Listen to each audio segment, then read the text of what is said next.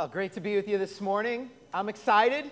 We're starting a brand new series today on the Holy Spirit, uh, an introduction. Of course, as Christians, we believe in one God who has revealed himself in three persons. Help me out Father, Son, and Holy Spirit. Good, good. You got that one. We have come to know the Father and the love of the Father uh, he is the Lord God Almighty. We believe in Jesus Christ, the Son, the precious blood He shed on the cross for the forgiveness of our sins. We believe that He has, is risen from the dead. We celebrated that last week at Easter. But who is this Holy Spirit? And how does the Holy Spirit work in our lives? As uh, you know, as one of the members of the Trinity, the Holy Spirit is probably the least familiar among Christians. I remember when I first became a, a brand new believer in Jesus, I was attending a church, and the leadership of this church uh, had a passion for the glory of God. Praise God. They uh, preached faith in Jesus Christ and the gospel. But when it came to the Holy Spirit, I kind of avoided that topic. I don't know if you've ever experienced that. Our church was preaching through First Corinthians. We're going verse by verse, week by week, month by month. Started in verse 1 of chapter 1, worked our way up to First Corinthians chapter 12. And those of you who know your Bible know that First Corinthians chapter 12 talks about the ministry of the Holy Spirit. Well, the pastor of the church at that time, rather than um, talking about the Holy Spirit, just ended the series right there. And uh, next week, we moved on to a new topic, and that was it. It was like, what happened to the Holy Spirit? Friends, we cannot skip the Holy Spirit. He is way too important for our lives. There are far too many scriptures about the Holy Spirit in the Bible for us to just skip the Holy Spirit. I like this analogy from Craig Keener in the book Gift and Giver, the Holy Spirit for Today. He he shares this analogy. Imagine visiting a town at night that appears to have no lights, no televisions, not even alarm clocks, or uh, to update it for today, no, no devices charging, iPhones, iPads, all that. Then imagine learning that the town's power supply is virtually infinite, but that no one in the town had thought to turn any of their electrical appliances on. Wouldn't that seem like a silly place to you? I think that kind of would. Yet the church is all too often like that town. God has given us the power of His Spirit to fulfill His mission in the world, yet few Christians have even begun to depend on His power. Wow. As a young Christian, as I began to follow Jesus, I found myself in a church where uh, I began to meet other Christians who actually had a relationship with the Holy Spirit. They had come to understand his reality, the breadth of his work, his power, and his presence. And it was an amazing experience for me to learn from them why I needed the Holy Spirit and how the Holy Spirit works in the life of a believer in Jesus. In fact, you may remember what Jesus said to his disciples in John 16, 7. You remember he said, It's to your advantage if I go away. It's better. Why? Because Jesus said, If I go, the Holy Spirit will come. He will be with you and he will be in you. Rest assured, the Holy Spirit has come. He is here. He is with us. He is working in our lives and in this church.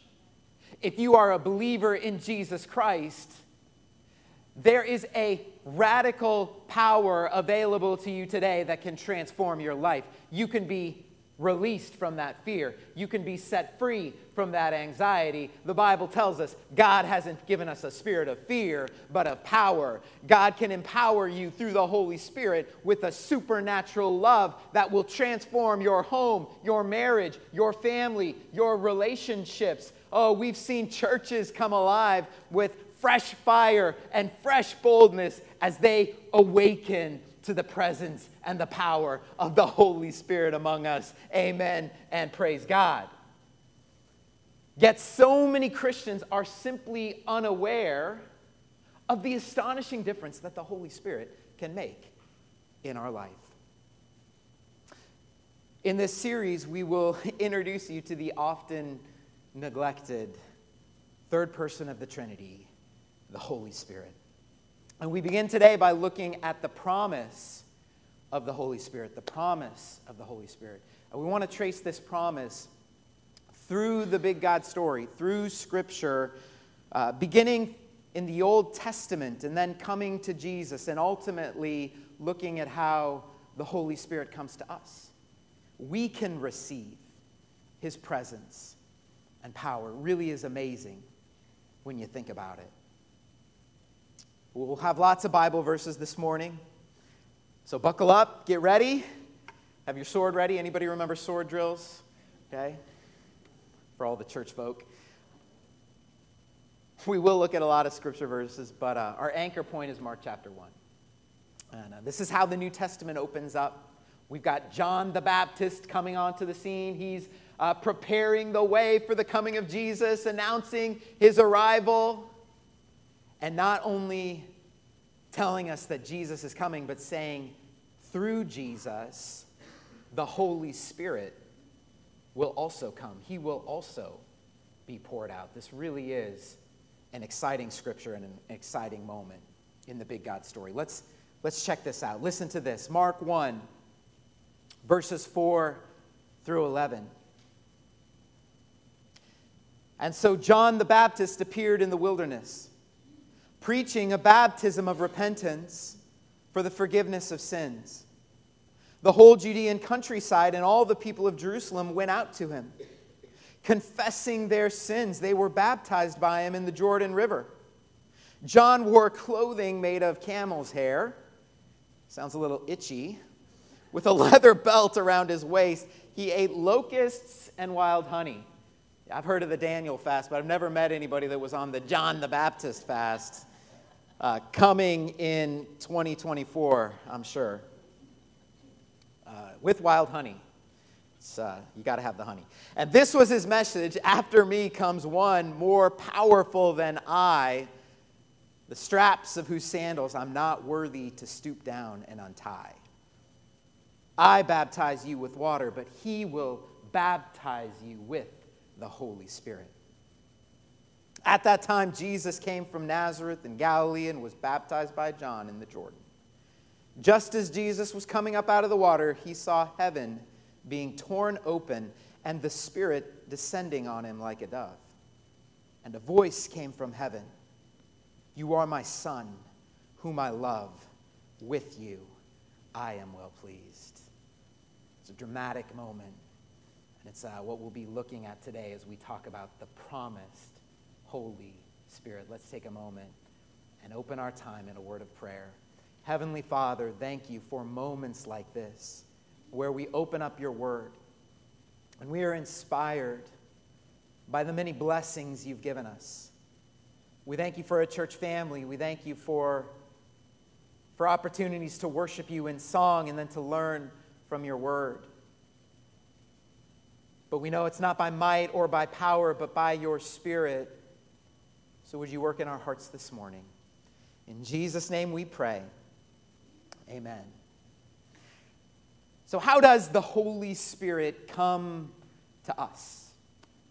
Well, let's go back to the very beginning of the story, even into the Old Testament. See, the Old Testament promises the Holy Spirit. Holy Spirit isn't new. In the New Testament, there's some new things. Certainly, we'll see that. But even the Old Testament, the Holy Spirit is active and the Holy Spirit is promised. Listen again to the announcement of John the Baptist, Mark chapter 1, verse 8.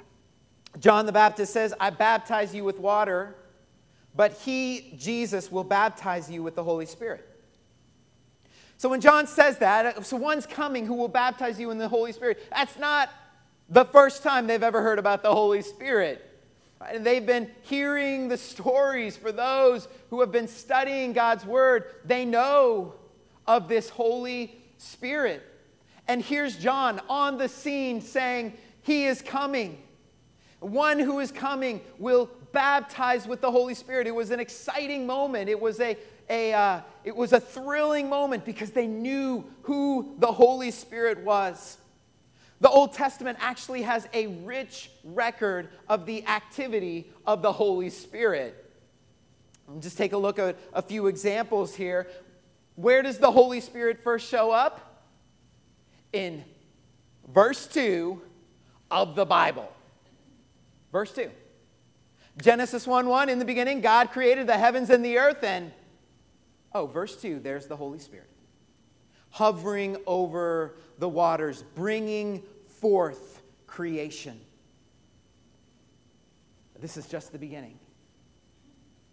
The wisdom of Joseph or Daniel is attributed in Scripture to the power of the Holy Spirit. Artistic skill and creativity. Any creative people in the room today? Writers, artists, craftsmen? Well, we see in Scripture artistic skill and creativity coming from the gift of the Holy Spirit. Interesting. In Judges, Gideon is afraid, but through the power of the Holy Spirit, he finds the courage to fight. The Spirit rushed upon Samson. He tears a lion apart with his bare hands. That's called beast mode. Right? The Holy Spirit rushes upon him. He receives extraordinary strength. The prophets, the Old Testament prophets, under the influence of the Spirit, write our scriptures and speak boldly for the Lord. The prophet Samuel told Saul, The Spirit of the Lord will come powerfully upon you, and you will be changed into a different person. Ah!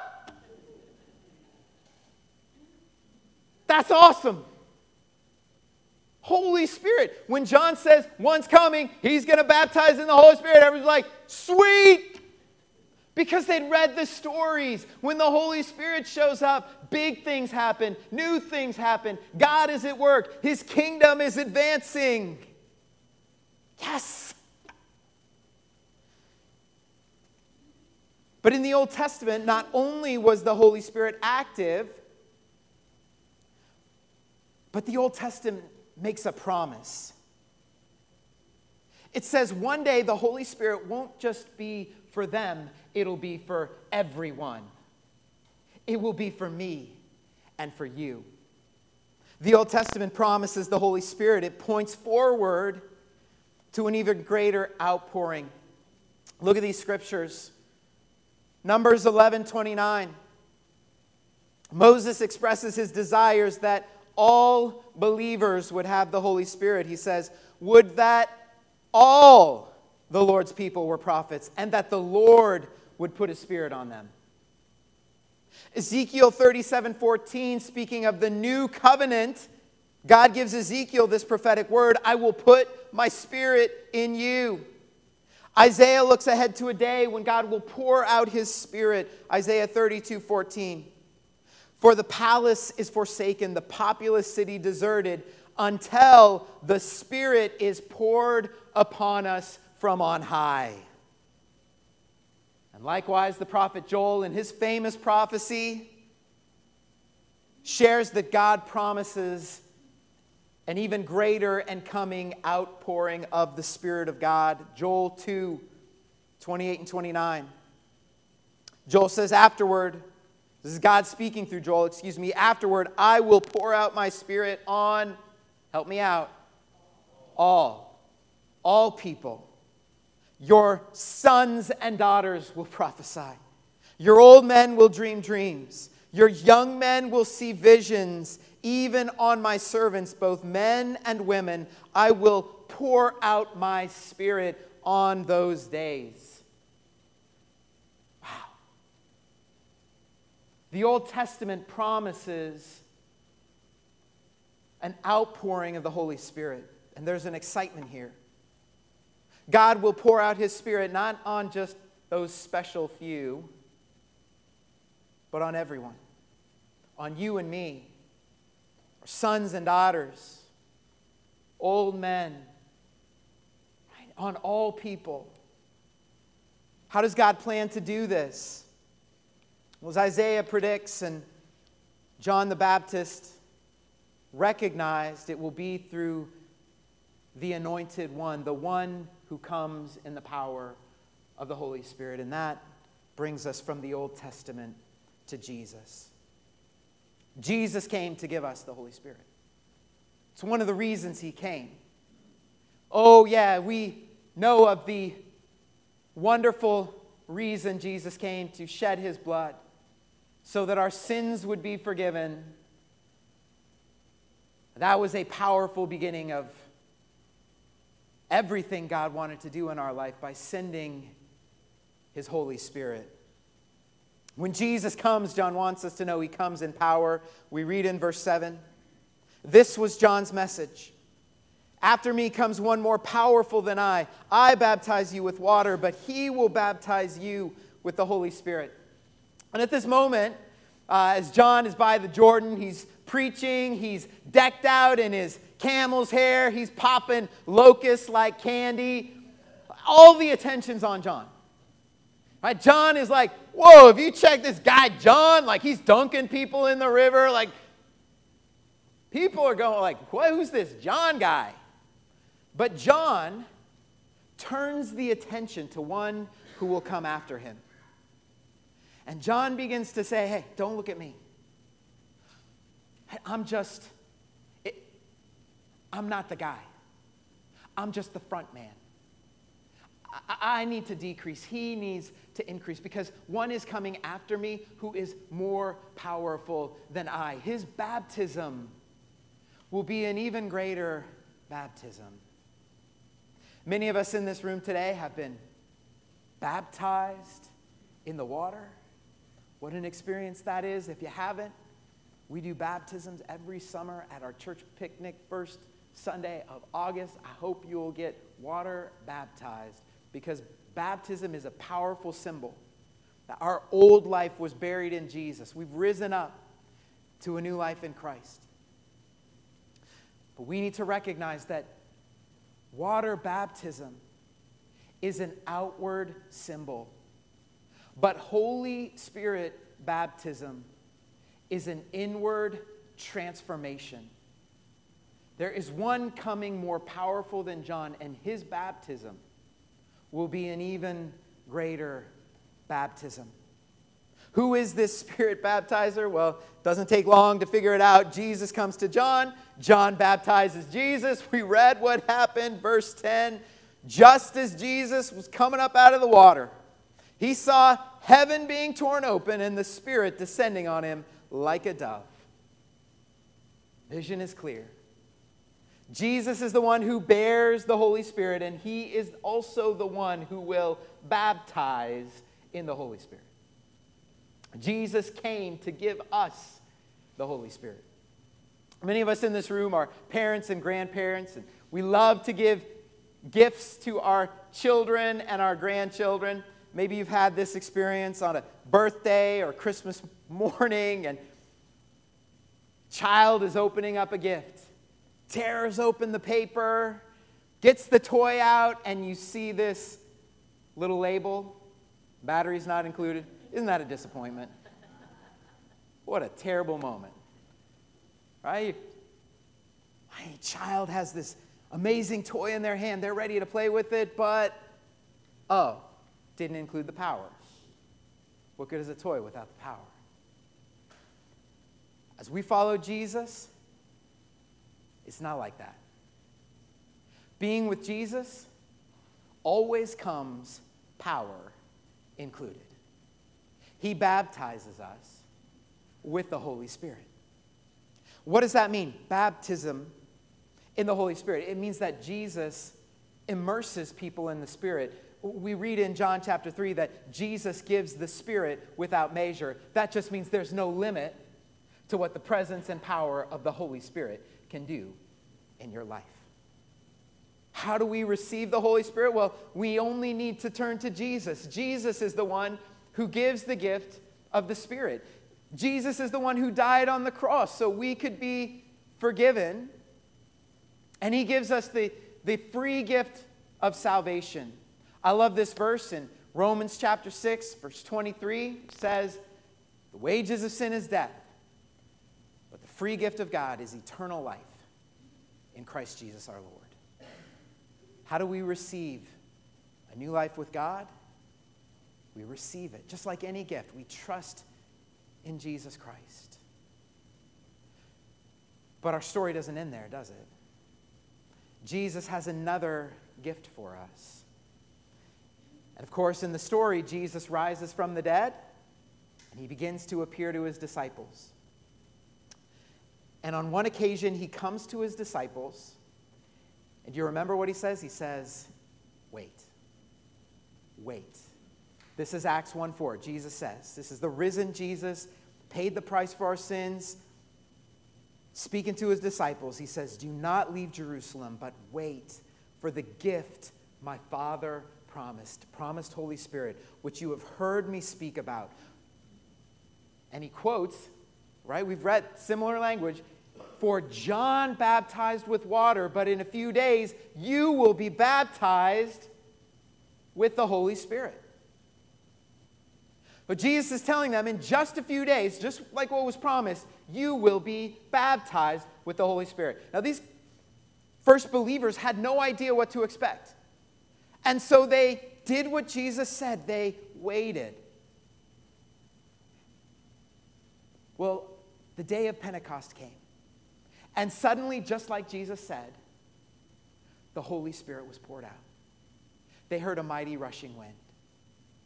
They saw tongues of fire appear and rest on each person, and the Bible says each one was filled with the Holy Spirit. They were baptized with the Holy Spirit.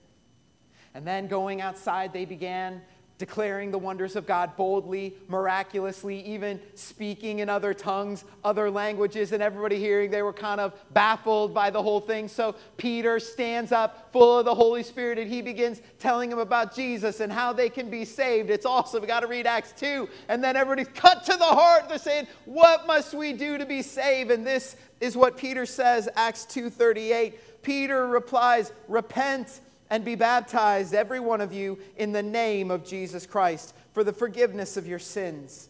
And you will receive the gift of the Holy Spirit. The promise is for you and your children and all who are far off, for all whom the Lord our God will call. Wow. Promises for you. The Holy Spirit has been poured out. You might hear someone say, Oh, we need another Pentecost. Wouldn't that be awesome?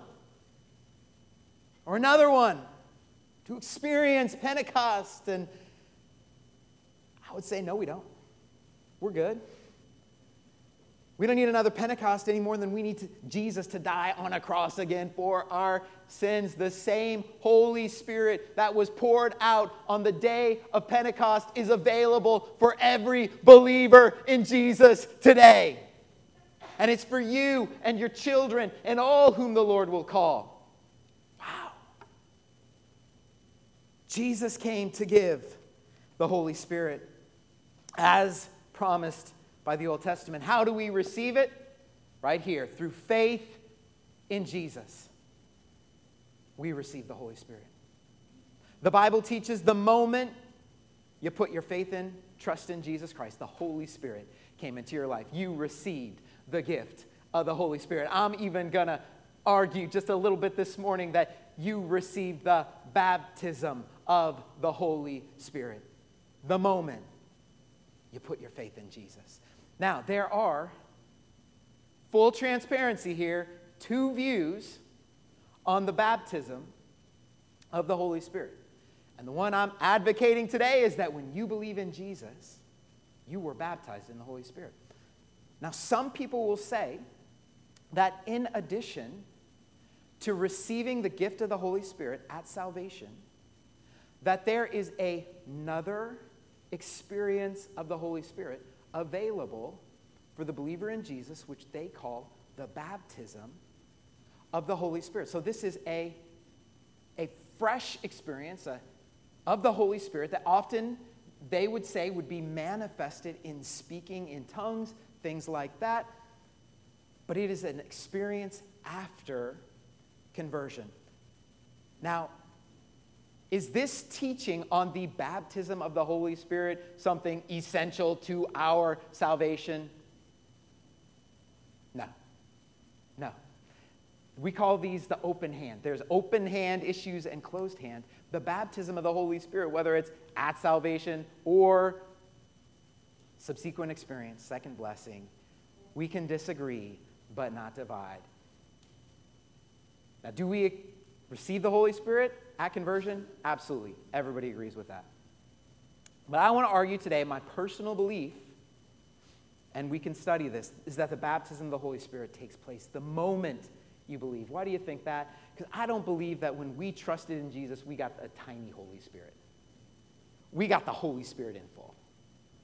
And part of the life of a believer in Jesus is learning how to walk in the fullness of that Holy Spirit. There are greater experiences the Holy Spirit. I absolutely am convinced of that. It's something the Bible calls the filling of the Holy Spirit. And we're going to talk about that in this series. But for now, notice this if you want to put up the next slide. The baptism of the Holy Spirit. That phrase occurs only seven times in the New Testament. Four times are in the four Gospels. And we read one of them. They're all pretty much the same. John baptized with water, but one's coming who will baptize in the Holy Spirit. There's four. Two are in Acts. We just read one of those, right, about the promise coming of the Holy Spirit. And there's only one left 1 Corinthians 12 13. Check this out. Here's what it says 1 Corinthians 12 13 says, For we were all baptized by one Spirit so as to form one body. What doesn't it say? It doesn't say some were baptized by the Holy Spirit because they had a special experience. I don't read that, but it does say all were baptized by the Holy Spirit to form one body. When did we become a part of the body of Christ? Help me out. The moment we believed. So I believe if you believe in Jesus, you have received the full gift of the Holy Spirit. Now, in the Old Testament, before Pentecost, some of you know this, the Holy Spirit would come on people for a moment, like Samson. It says it rushed on him. He tore the lion to pieces with his bare hands. That's crazy. But then the Holy Spirit would depart. And it says the Holy Spirit departed from Saul. So before Pentecost, the Holy Spirit is kind of like the wind, comes on somebody, you know, leaves somebody. But after Pentecost, the Holy Spirit has come and has come to stay and has come for good. Let me show you this amazing verse, Ephesians 1:13. says, "You also were included in Christ when you heard the message of truth, the gospel of your salvation. When you believed, you were marked in him with a seal. What was that seal? The promised Holy Spirit. The moment you believed in Jesus, you were sealed with the promised Holy Spirit. It goes on to say, who is a deposit guaranteeing our inheritance until the redemption of those who are God's possession. That's either the day we die or the day Jesus comes. From the moment you trust in Christ till the moment you are with Jesus, you are indwelt by the Holy Spirit.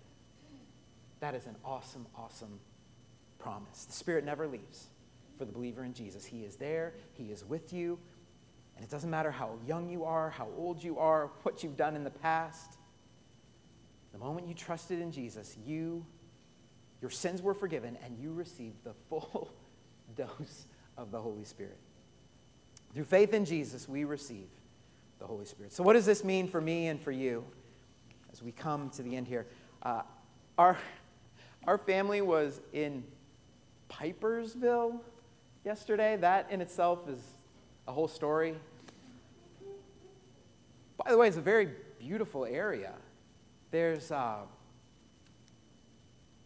what's that state park? Uh, Ralph? Ralph Stover? Yeah, Ralph Stover.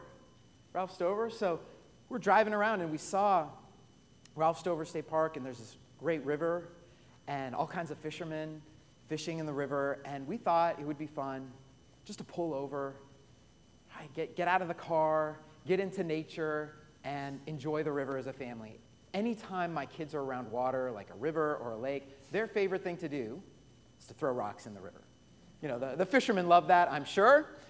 But we had to take a break to throw some rocks in the river. And it's fun. My daughter's trying to skip rocks, and that was cool. And then my son Hudson, who's six, is trying to find the biggest rock he can carry and chuck it into the river. And there's the fisherman there and there, and uh, we were embarrassed, but it was fun. You know, like Hudson, he was carrying a heavy weight, and you may be here today, and there may be a weight that you're carrying in your life It could be a bad medical report. Maybe you have children who are who've made bad choices or they're they've fallen away from the Lord, or maybe it's just sometimes it's our own anxiety about life. There's a great story of a child like Hudson who was carrying or trying to pick up this heavy rock. And uh, the story goes one day a little boy was trying to pick up a rock. He said, Dad, it's too heavy. Dad said, Son, you can do it. The boy grunts and strains. He said, Dad, it's too heavy. The father insisted, Son, you can do it. The boy tried again. Dad, it's too heavy. Dad said, Son, you're not using all your strength. That's a good dad right there. Throw some dirt on it, you know. Put your legs into it.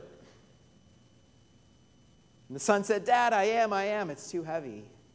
Son, the father said, You're not using all of your strength. The boy said, Dad, why are you continually saying, I'm not using all my strength? It's too heavy. The father said, I know you're not using all of your strength because you haven't asked me to help you yet. You are stronger than you know because of who is with you. He is your helper, the Holy Spirit. The Holy Spirit is your comforter, your counselor, your advocate. The Holy Spirit is the Spirit of truth. He's the Spirit of glory, the fullness of joy, the oil of gladness. He is a Holy Spirit. And according to Romans 8:11, the Spirit of him who raised Jesus from the dead is living in you. You have no idea how strong you are The presence and the power of the Holy Spirit. This is just the beginning of discovering the significance of the Holy Spirit's presence in our life. I'm excited to study it with you. But the most important thing I want you to know today is that if you have trusted in Jesus Christ, you have received the promised Holy Spirit. And what a helper he is. What a what a powerful force in our life is this Holy Spirit. Let's pray. Heavenly Father, thank you for your plan of redemption. When we were far from you, when we were lost, when we were, uh, when we were involved in things we know weren't, didn't please you, God, you called us, you rescued us, you saved us. You sent your son Jesus and he went to a cross. He shed his blood so that all of our failures, past, present, and future, might be completely washed away, forgiven. Thrown our sins into the depths of the sea. They are gone. No more. Your love endures forever. Thank you that you didn't leave us alone we feel tired or we feel weak, we're afraid things we're facing in life that are hard to understand, yet you are here, you are with us, we are not alone, we are not afraid. Would you make us aware in this moment that the Spirit of glory and of God rests upon our lives. Take us from here in the strength that only you can supply.